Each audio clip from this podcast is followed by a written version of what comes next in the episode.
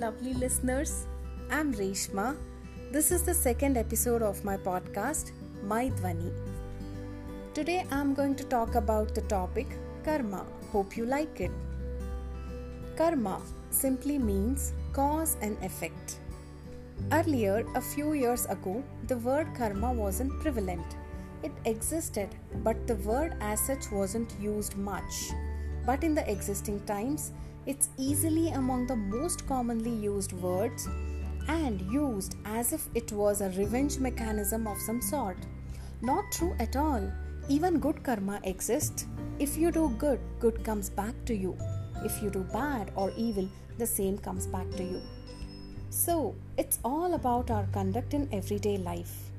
Each individual has his or her own mindset, irrespective of their status in life, whether rich, poor, famous or infamous, et cetera.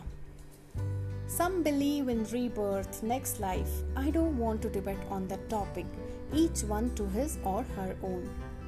But what I would want to impress upon here is for everyone to live in the present, now, with the simple awareness that do good, be truthful, cause no harm or hurt, and the happiness you gain, the peace you experience, the contentment you feel are all the return gifts of karma. Conversely, you do bad, cause harm or hurt, cheat and indulge in negativity to others.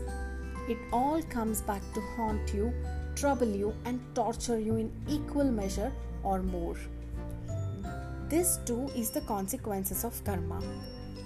Karma, in my opinion, has got nothing to do with the blessings of holy people or curses of the unholy ones.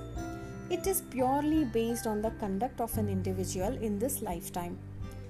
Yes, prayers to God, holy people, swamis, et cetera are all personal choices which I am totally for. But they are not to be connected to karma. I reassert that karma is totally based on one's individual conduct in life.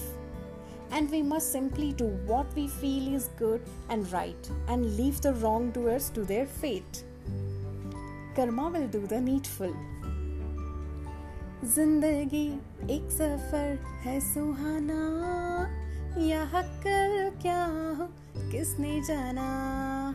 Zindagi ek safar है सुहाना, यहाँ कल क्या हो किसने जाना. Friends, just enjoy yourself and do await my episode next week.